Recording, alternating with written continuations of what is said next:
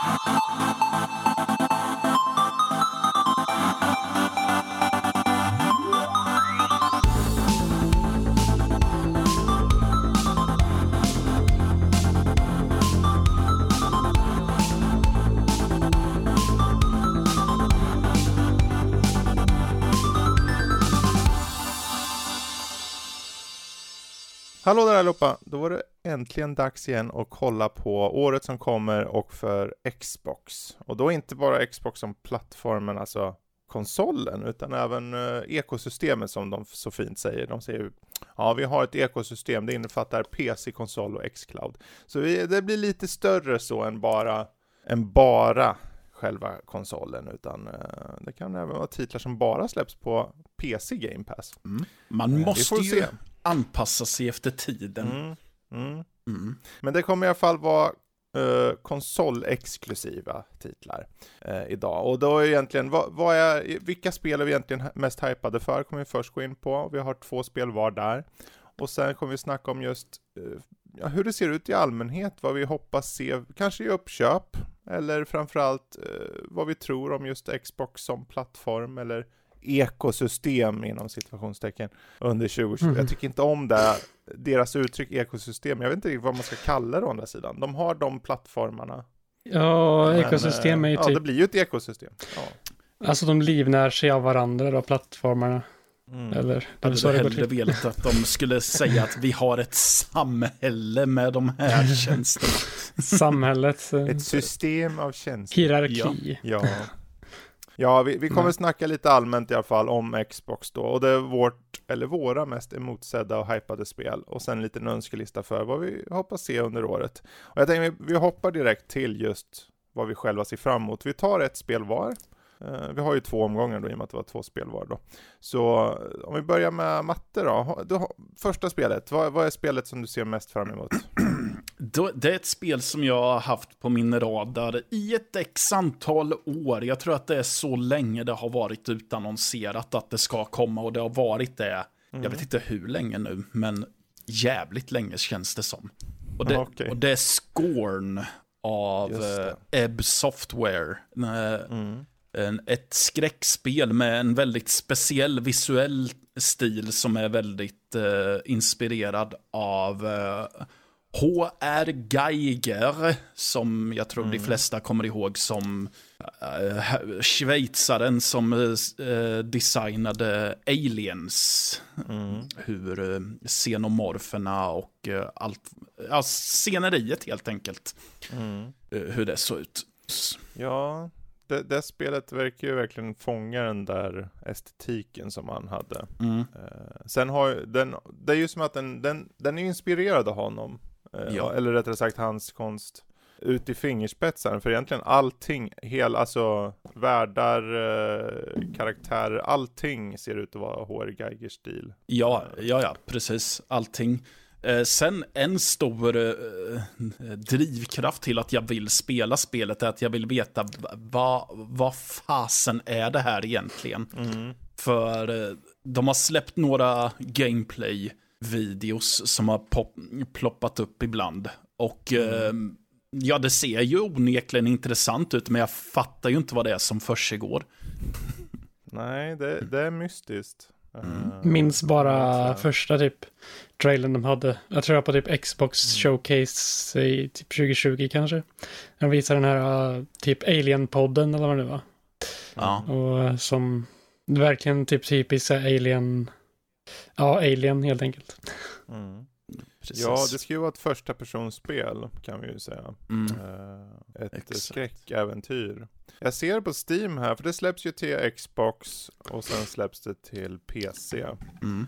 Uh, och även Steam. Uh, för jag säger och även Steam, för jag räknar då Windows PC, alltså det där plattformen då. Men där på Steam har de oktober 2022 nämligen. Jo, planerat. det har jag hört förut tror jag.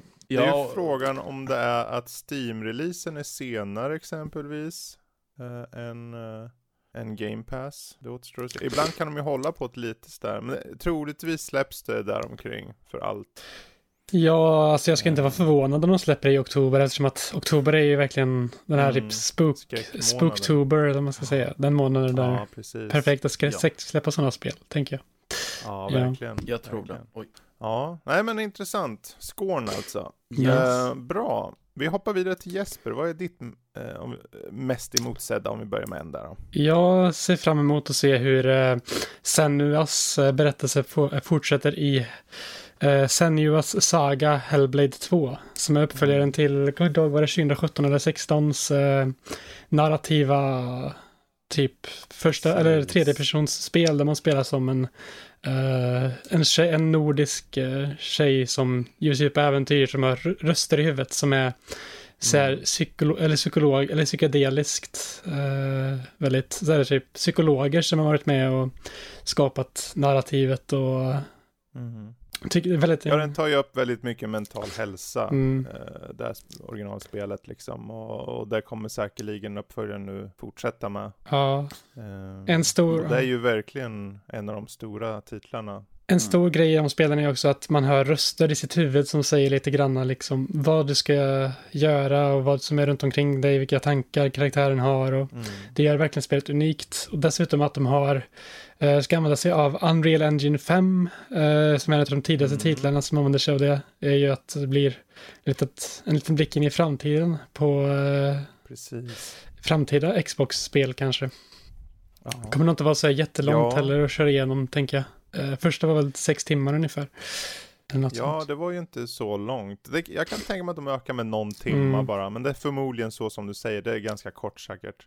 Eh, men precis, just att de använder Unreal Engine 5. Vi har ju sett uh, de som har, eh, om man har haft en PS5 så har man ju fått testa den här Matrix uh, tech-demot kan man väl kalla det.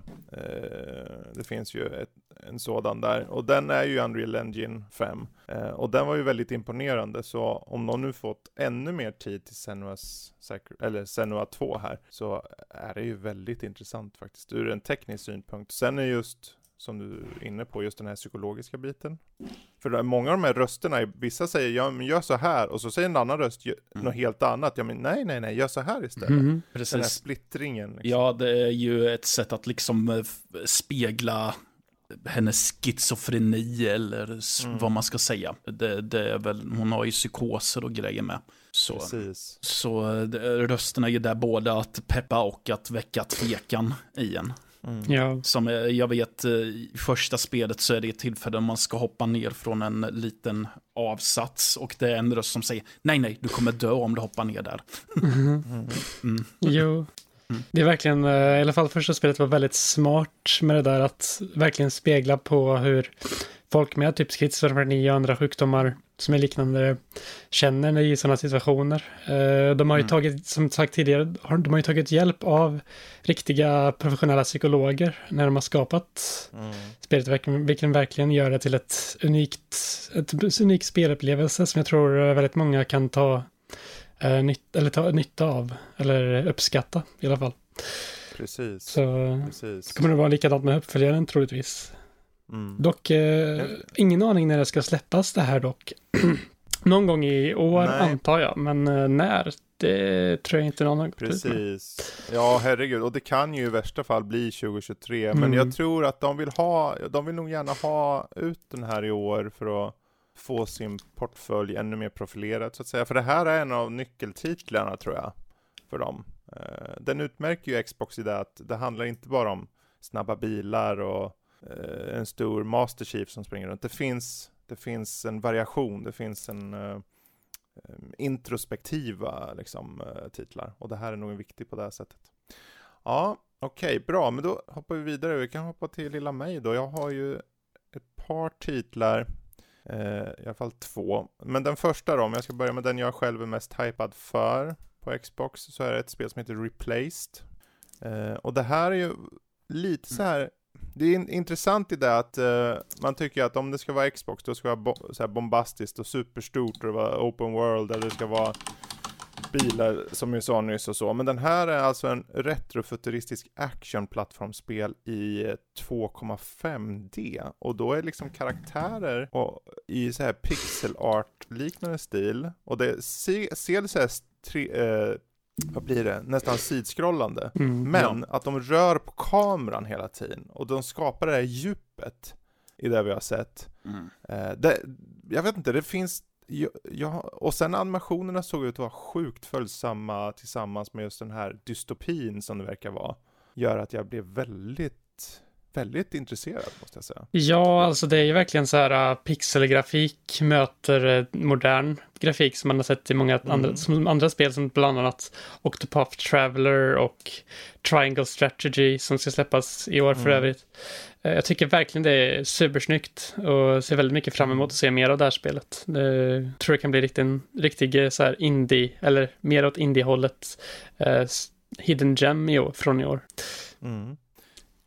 Ja, och sen är det kul att se just cyberpunk-estetiken igen i en annan tagning liksom med, eh, här spelar man ju som någon form av artificiell intelligens då som eh, sitter fast i en människokropp. Bara det uh, upplägget Mm. gör att jag blir intresserad. Låter väldigt spännande Eh, verkligen. Ja, så där, men det, det, det ska vara ett filmiskt plattformsspel uttrycker de sig, där det är pixelkonst och eh, massor med strider eh, går ihop i en eh, form av symbios. Det verkar ju vara en väldigt härligt noirig, nästan lite Mm. Blade Runner-esk fil på det också. Precis. Vilket definitivt gör att man ska vara intresserad. Ja. Bestämmer jag nu. Ja, man måste gilla noir och så här Blade Runner. Annars så, Annars är man inte mänsklig. nej. Oj då. Ja, nej, jag tror faktiskt det, tack vare just plattformandet, eller actionplattformandet, så tror jag att den kommer vara åtminstone överskrida cyberpunk-genren där. Jag hoppas det. Eh, Så där, men någon gång under 2022, jag, den har ju inte heller något datum i nuläget. Eh, men eh, den kommer vara exklusiv till plattformen Xbox och sen kommer den komma till Steam också. Så, replaced.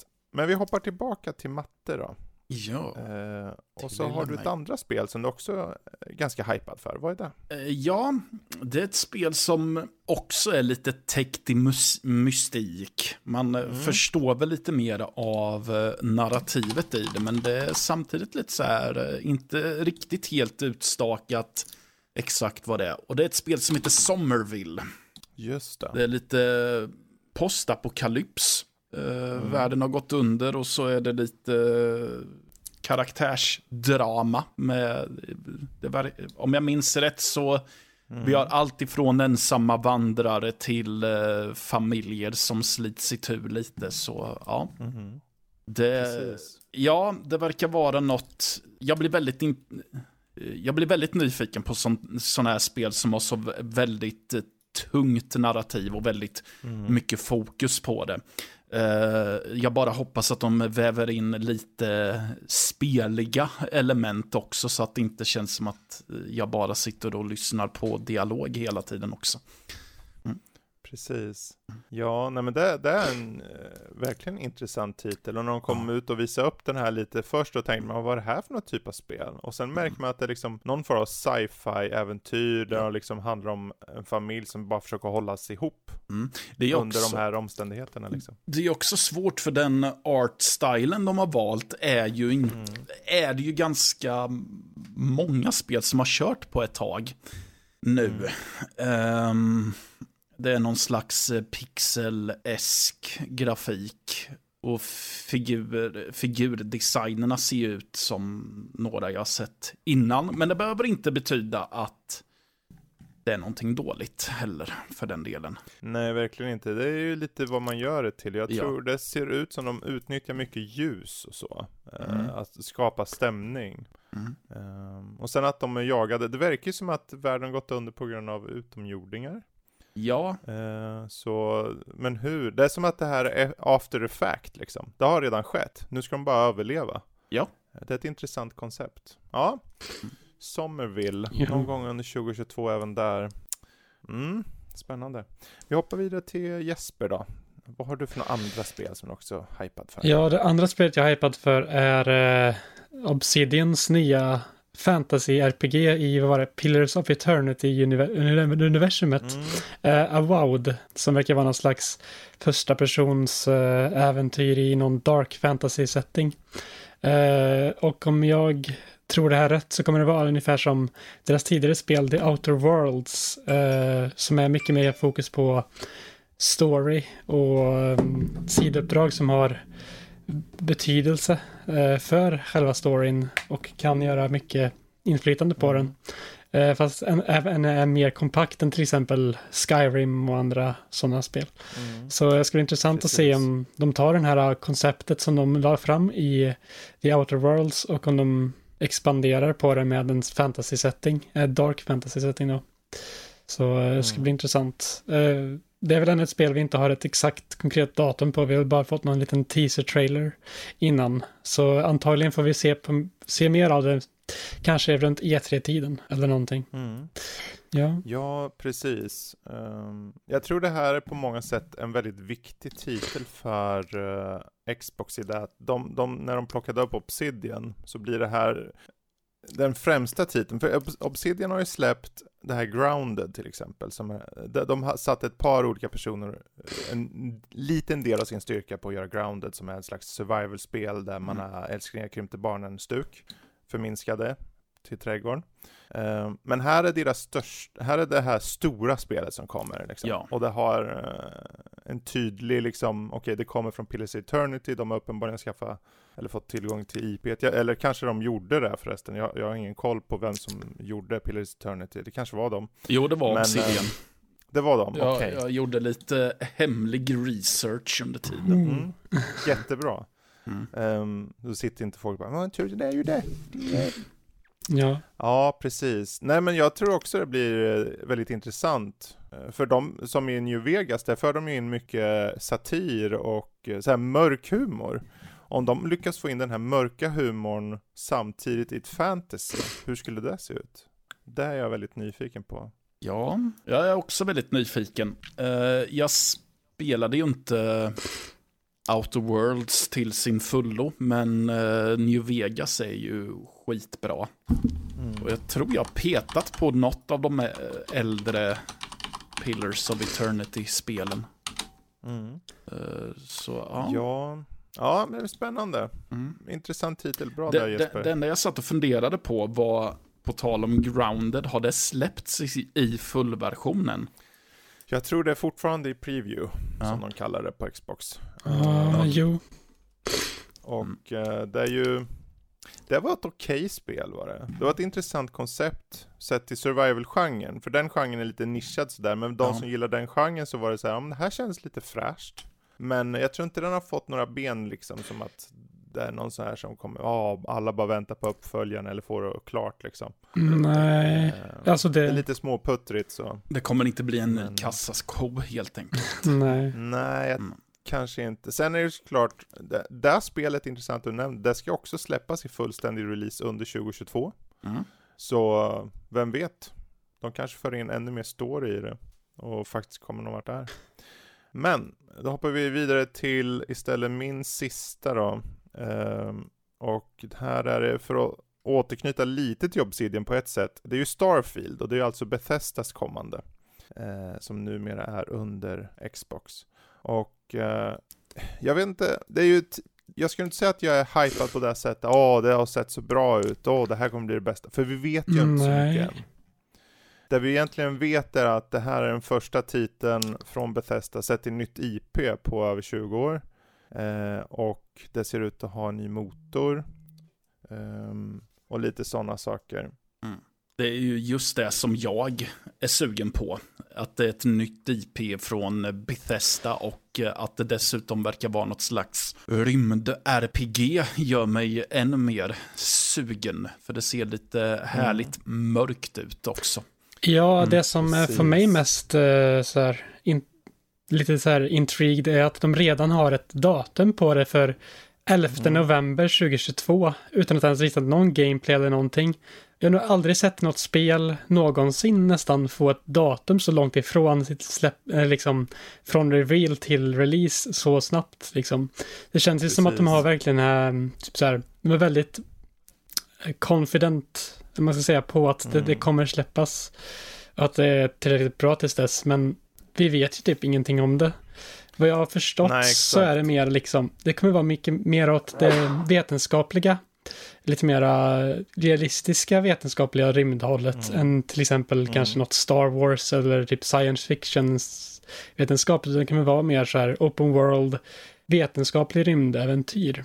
Eh, vilket kan vara rätt intressant också. Ja, exakt. Jag tror så som det har sagts att vi, vi, ni kan ju förvänta er den här, om ni bortser från själva alien-monstret i alien-filmerna, men ta bara den verkligheten, den här gritty, lite så här uh, råa realismen, liksom.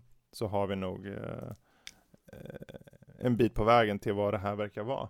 Mm. Så, men uh, ja, det ska bli intressant att se vad de gör med det. Och jag tror mycket hänger på också det här spelet i det att, okej, okay, det här är liksom, okej, okay, vi la ut 7,5 mm. miljarder dollar, nu ska vi se vad vi har fått för pengarna.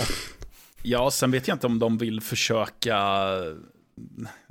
nu kanske jag håsar upp det här till en större katastrof än vad det var. Då. Om det är mm. att de vill jaga rätt på lite goodwill efter Fallout 76 också.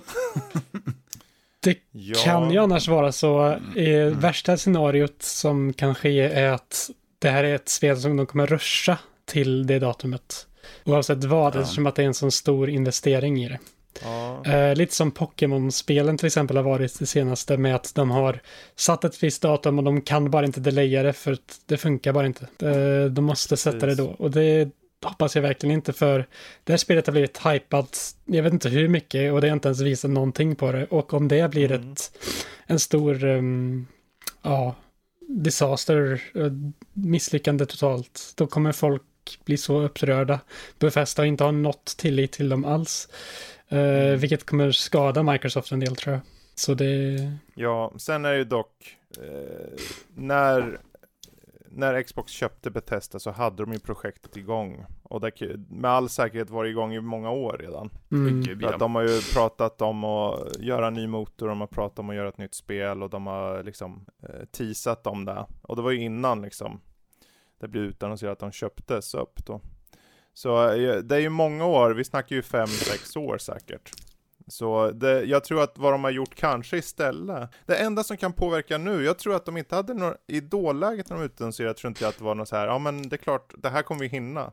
Men, det är ju frågan om covid eh, har fuckat upp det här, eller kommer fucka upp det. Um, det är väl egentligen det mm. enda jag kan tänka mig.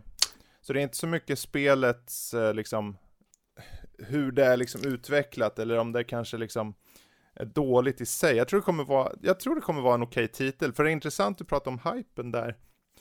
Många har hypat upp det, men det är hela strategin de gjorde med att släppa så lite som möjligt är ju för att det inte ska skapa för stor hype. För det gjorde de ju misstaget med Fallout.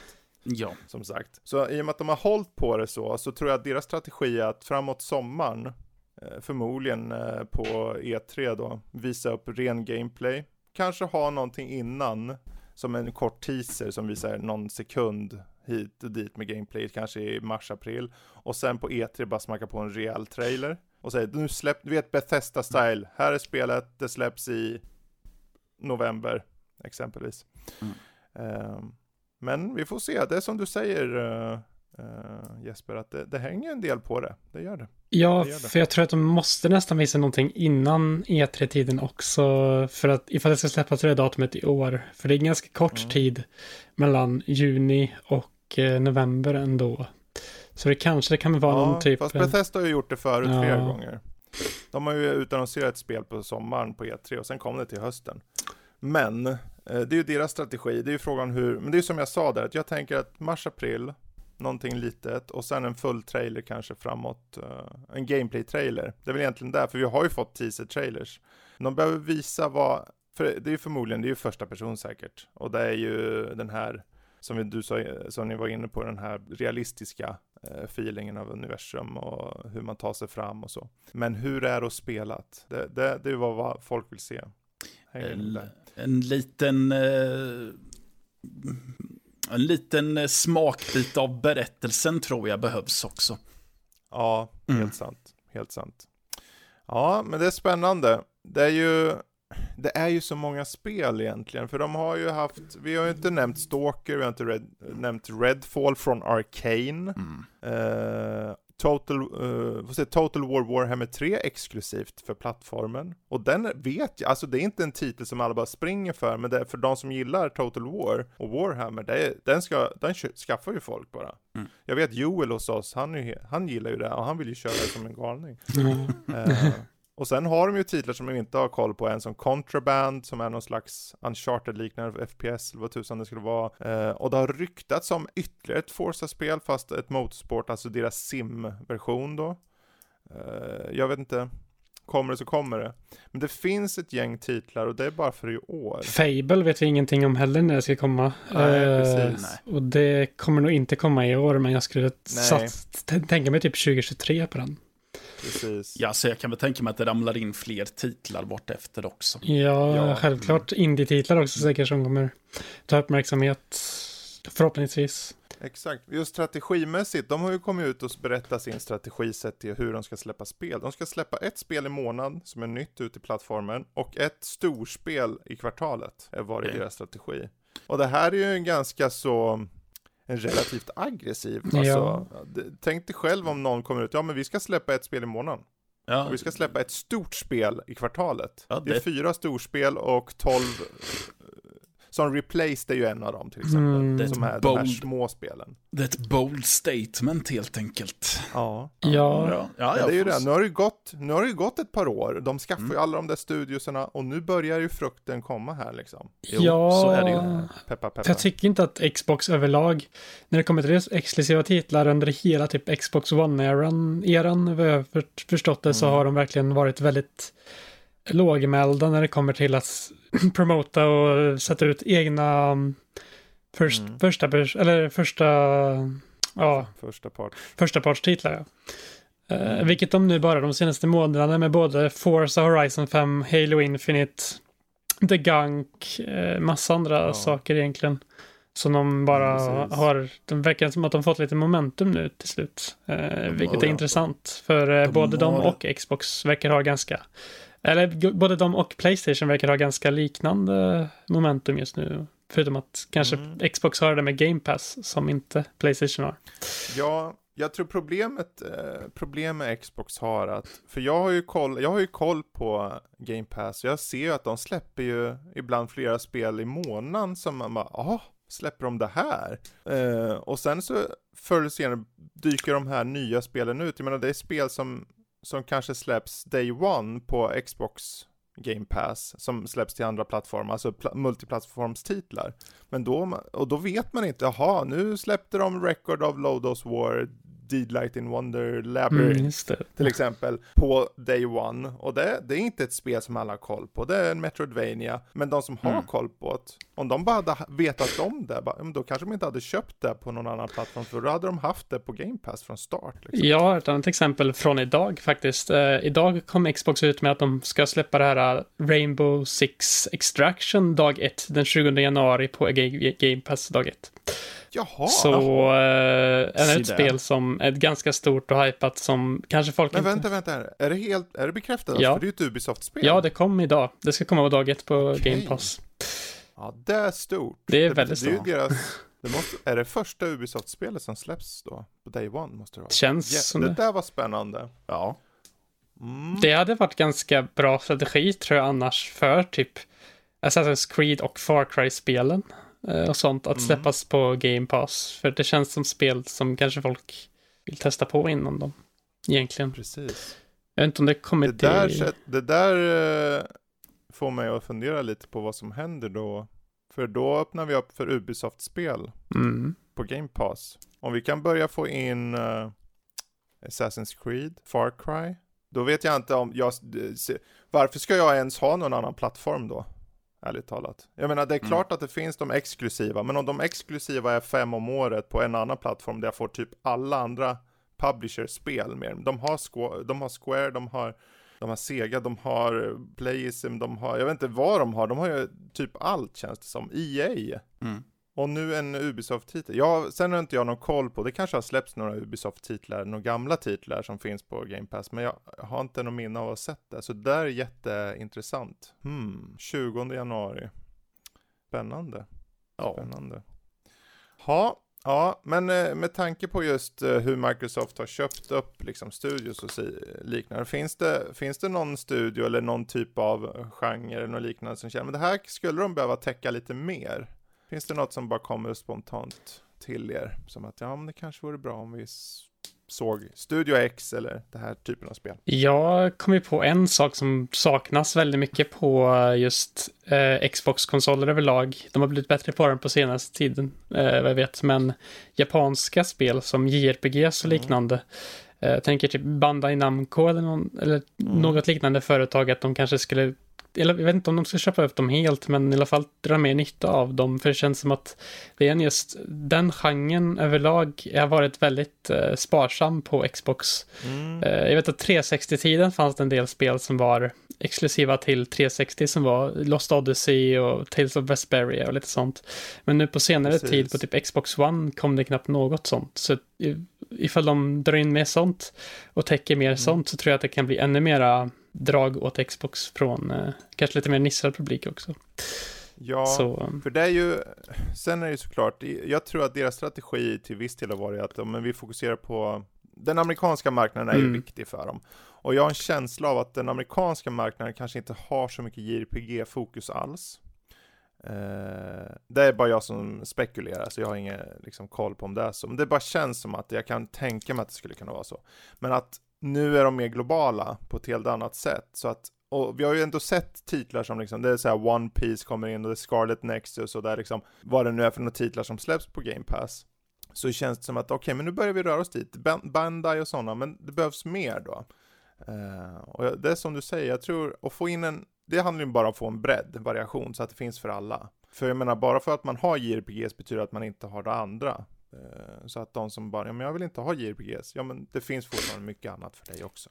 Så det, det vore jättebra strategi. Ja, för jag tror jag hörde någonting faktiskt om att eh, Xbox Series X i Japan har sålt mycket mer än någon annan Xbox-konsol någonsin. Eller någonting. Precis. Så att jag tror de skulle få mycket för att släppa lite mer sånt där. Mm. Speciellt för den japanska och asiatiska publiken. Men även för eh, Mm. en del västerländsk publik också. Så Exakt, eh, precis. Matte, vad, har du något du tänker? Det här kanske vore bra för dem att plocka upp. Eller bara inrikta sig på mer, mer peka och klicka-äventyr. Ja, fast nej, jag tror inte det. Köpa va? upp Tysklands liksom simulatorindustri eh, där. Ja, De gör ju mängder med simulatorer. deras simulator och peka-klicka. Men jag vet inte hur uh, levande peka-klicka-scenen i Tyskland är fortfarande. Jag vet ju att den var väl, eh, väldigt mycket Mm. en grej för typ tio år sedan. Ehm, nej, jag, jag kommer inte på något direkt. Jag tror att de har täckt det mesta. Även om jag vet att Precis. det ligger ju definitivt något i vad Jesper säger att det inte Mm. finns så mycket japanska spel där. Men eh, jag kommer inte på något jag saknar i alla fall. Nej. Nej, Så. och för min del, jag, jag känner väl ungefär likadant, att jag tycker de har en väldigt komplett eh, tjänst på Game Pass. Och det är, det är intressant, vi pratar, det är ju ingen som pratar om, om vad släpper de själva, vad, vad kan jag köpa för spel? Det, är ingen, det, jag, det var länge sedan jag hörde någon prata om det, utan man pratar i regel om vad släpper de på Game Pass, Mm. känns det som. Eh, och då är det viktigt bara, hur, hur breddar vi den portföljen? Handlar det om att liksom, ska de, ska de våga köpa någon eh, publisher som, nu, nu, det här är bara jag som spekulerar, jag kommer aldrig köpa Square och de kommer aldrig kunna köpa Konami, men om de hade köpt till exempel Konami och sen lyckas få eh, Metal Gear eller Silent Hill, inte inte så mycket för att det är några stortitlar, Silent Hill är ju nischat, jag tror inte att folk springer till plattformen för Silent Hill.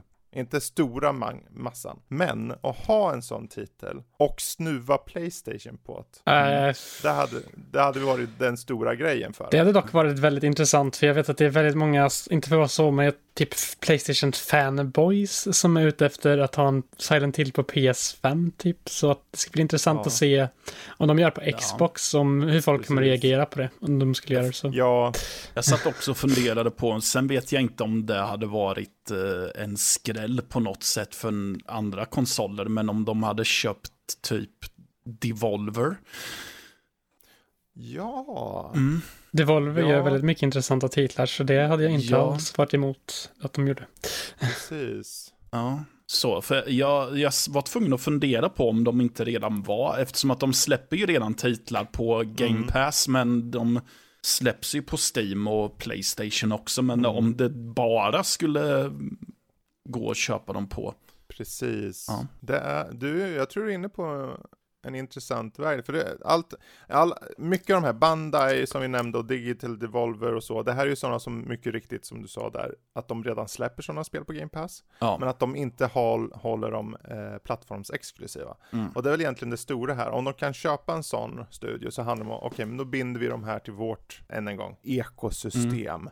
Precis, för, Eh. för jag menar, Devolver skiter ju ur sig i spel i stort sett. Och Mm. eh, en del är väldigt intressant och gör ringar på vattnet och eh, creddas för att vara väldigt kreativa och så. Så jag Mm. tror att det skulle nog vara ganska lukrativt för dem ändå. Ja.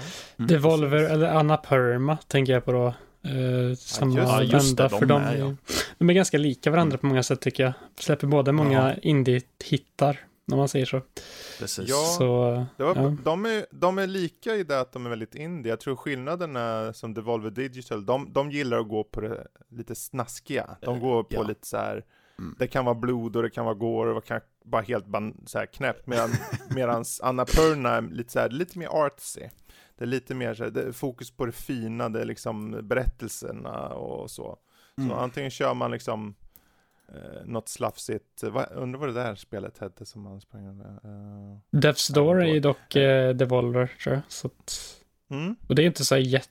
Är, för att heta Death's Door är inte så jättegory om man säger så, tycker jag inte. nej, men det här är ju en generellt då menar jag. Mm. Så. För det, det är ju ungefär som, vad hette det där man var det där stora monstret som åt upp folk? Carrion. Metroidvania som, Ja. Carrion, Ja, det var ett tydligt spelet. exempel på, på Mm. De- Devolvers Ja. liksom, repertoar lite grann. Men det är ju klart, de, de har overlappat varandra ganska bra, Annapurna och, och Devolver.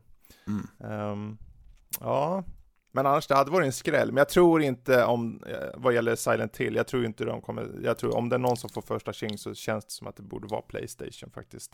Ja. Ehm, I alla fall på det IPet. Men tänk vad roligt det hade varit. Men, det, Nej, Ja. jag vet inte. jag, jag håller med dig, för det Mm. skulle vara kul. För jag, har, jag känner personligen att jag inte har någon så här stake Nej. i, i, i jag, är, jag är inte Playstation, jag är inte Nintendo, jag är inte Xbox. Jag är bara så här, ja men där spelen funkar som bäst, där vill jag ha dem bara. Mm. Så. Så om de vill slåss om, om mig, slåss på då. Sen om någon blir sur på det och sitter där och skickar arga brev eller skriver i forum och säger ja det ska inte vara något Silent Hill på Xbox. Bara av en ren principsak att det har alltid varit på Playstation Mm. och det ska således förbli så. Då, då är jag, jag, är, jag blir lite full i fan då. Då tänker Ja. jag, men det är väl ändå lite kul om de blir sura. Ja. Vem bryr sig? Ja, ja, men jag är likadan Det är ju där. bara spel Ja. egentligen i slutändan. Eh, Så. Sen är det ju lätt för mig att säga det i så fall, för att eh, jag är ju inget, eh, jag är ju inte en Silent Hill-man på det sättet. Nej, Eftersom att jag knappt har spelat ett spel i den serien. precis. Men det hade Ja. varit kul. Ja, men det, det är i alla fall lite så här tankar om eventuella uppköp. Men om vi nu ska kolla på Xbox då som plattform i sig och hur vi tror att det kommer ske eller utvecklas under 2022. Vad tror ni kommer vara de största utvecklingsområdena för Xbox under 2022? Eh, jag tror att Game Pass kommer fortsätta vara deras största framgångsfaktor egentligen. Att de släpper stora spel dag ett på Game Pass. Eh, och så här, som, precis som Rainbow Six Extraction till exempel. Att de släpper sådana spel som man inte ens kan föreställa sig att de släpps dag ett på X- Game Pass. Tänk typ Elden Ring eller någonting eller något sånt där jättestort. Bara för att det känns... För ifall något sånt skulle släppas dag ett på Game Pass, det hade ju dragit ganska mycket folk tror jag. Nu, Precis, det kommer jag att tänka på där. eh, var det vi som pratade om det här kanske sist? Men om de skulle köpa From Software. Det hade varit stort. ah shit, ja. Fast. Alltså då, alltså de här som är lite så här sitter på sin kammare och "Nej, ni ska inte ha Silent Hill. De Mm. som sitter på sin kammare och säger ni ska inte äga From Software, de är fler. Speciellt, de är nog mer ljudliga också, jag. speciellt med eh, Bloodborne-communityt på Playstation så... Alltså den, den, ja, den, jag tvivlar ganska mycket på det. Ja, det känns som att From Software eh, vill vara sina egna herrar. Men eh, om de lyckades få From Software och sen få, det behöver inte vara att det är helt exklusivt, men för egentligen, de har ju PC, och de har Xbox och de kan ju lå- eh, folk, jag menar de här titlarna kan ju gå vidare till Steam också. Xbox har ju många, många titlar på Steam. Så är det ju en väldigt stor marknad ändå. Eh, Ja. Så det är ju inte som att de tappar så mycket kanske, förutom Nej. de 100 miljoner plus PS4 som finns där ute. Men Ja. ändå, får de, en- det skulle vara en jäkla summa. Ja, jag bara kom att tänka det. på det när du sa From Software Dock är jag ganska osäker på om den skulle kunna hända eftersom att de har gjort Demon Souls remake nu också på senaste tid som är Bluepoint som är PS och From Software.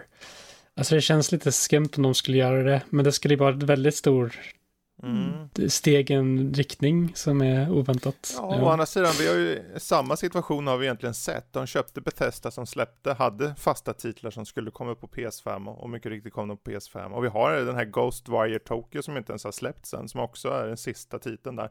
Så det har ju skett, men jag, jag är nog också ganska, känner tvivel över att de skulle skaffa, eller köpa in From Software. Ja, Ehm, för då hade de nog typ nästan behövt släppa typ Bloodborne på Game Pass och grejer. Jag vet inte hur det skulle funka med Playstation. Å andra sidan, det är ju perfekt, de måste ju avvakta med tanke på att Elden Ring är utannonserat och så, så de måste ju avvakta i så fall till efter det någon gång. Men eh, ja, ja, det är spekulationer. Men eh, hur väl kommer det gå för Xbox som plattform under 2022? Du tänker Game Pass kommer utvecklas. Finns det något du tänker Matte som, som är kanske en tydlig riktning för, för Xbox under Ah, ah, det här året? Alltså jag är ju också inne på, de kommer ju vinna väldigt mycket på att de har Game Pass, såklart. Men eh, som vi var inne på förut, att det, det känns som att eh, det är lite större titlar som kommer att släppas på Xbox i år. Och jag tror att det gör att de, det kombinerat med Game Pass, kommer, jag tror det kommer bli ett väldigt starkt år för dem,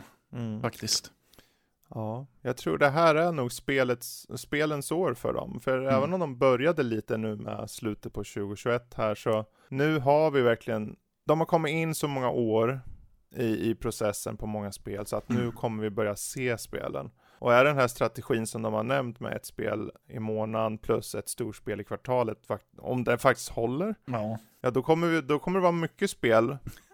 liksom. Ja, Mm. exakt. Ehm, sen så går det ju lite hand i hand. De har ju den här X-Cloud-servicen. Jag vet inte hur många som spelar på det. Jag har testat den, den funkar bra, men jag har ju bara ett par meter ifrån en Xbox och en dator, så jag känner inget behov.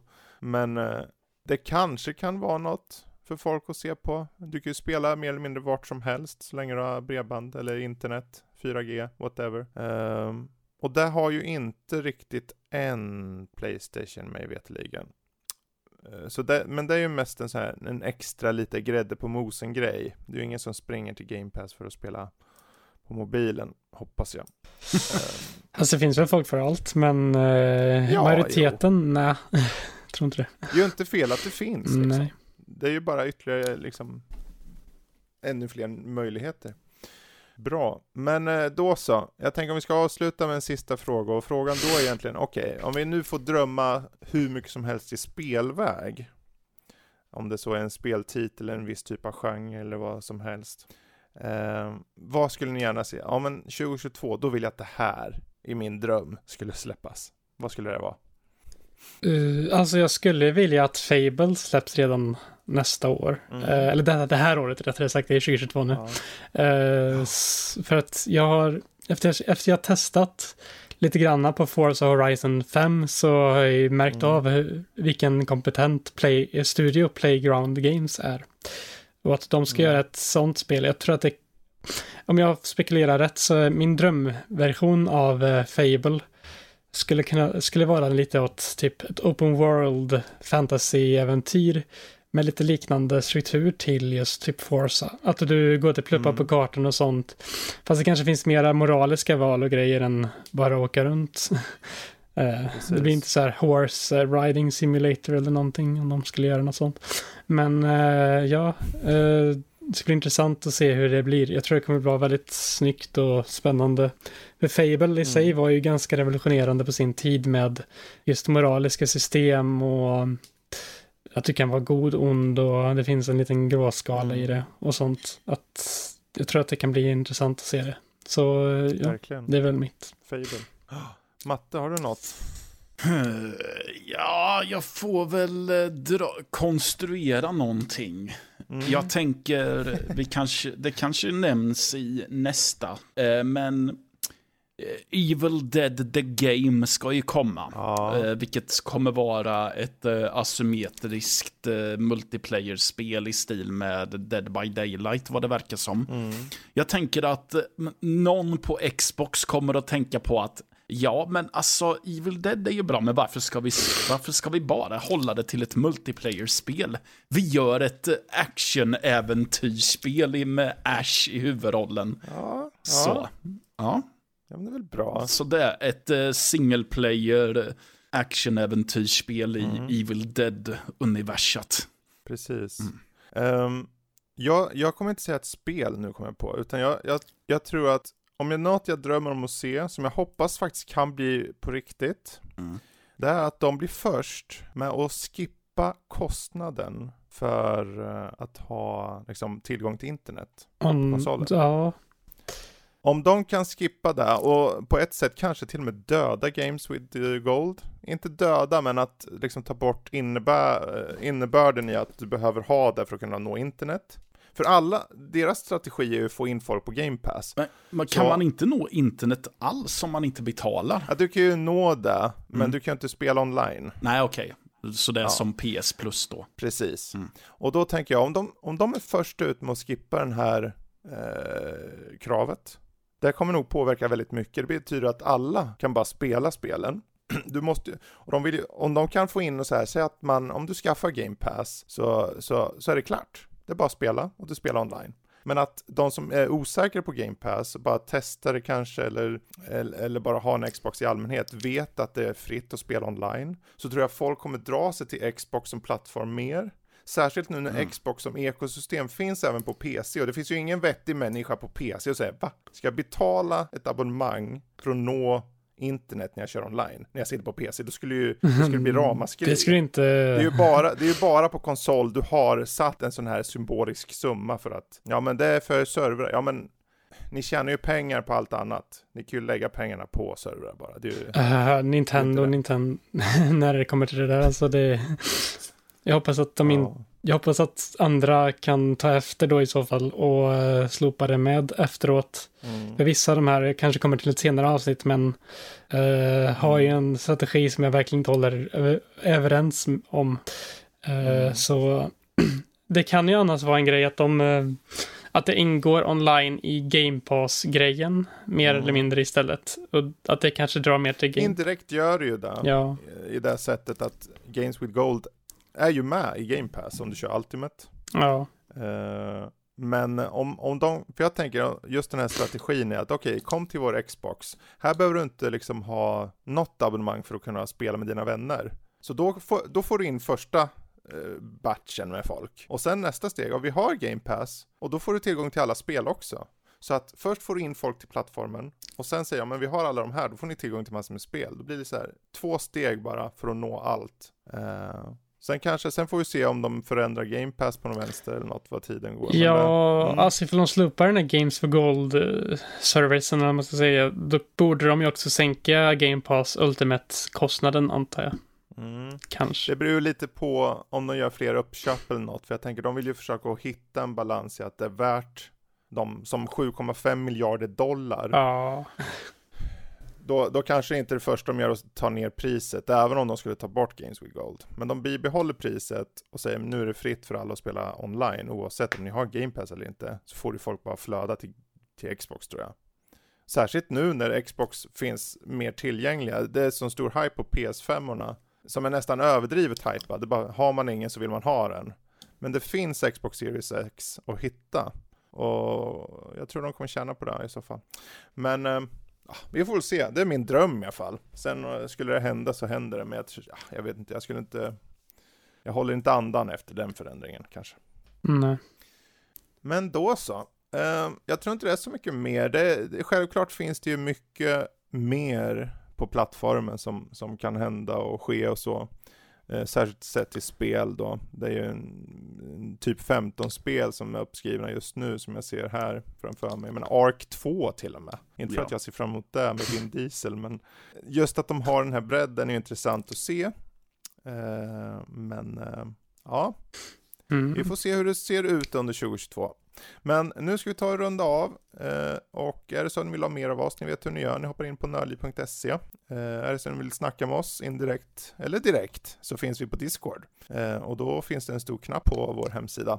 Och då trycker man på connect-knappen och så plupp så åker man in på vår lilla server. Eh, och är det så att ni vill kontakta oss direkt så kan man mejla såklart på info.nordlivpodcast.se. Så där. Eh, jag tror vi tar och avrundar där. Visst, jag skulle kunna säga att vi finns på sociala medier på atnordliv.se, men jag, jag avvaktar med det. Oavsett om det är Instagram eller Twitter eller Facebook. Jag avvaktar med det. Så, tack Matte för att du hade tid, tack Jesper för att du hade tid och tack till mig själv och tack alla som lyssnat. Så hörs vi snart igen. Hej då! Hej då. Hej då.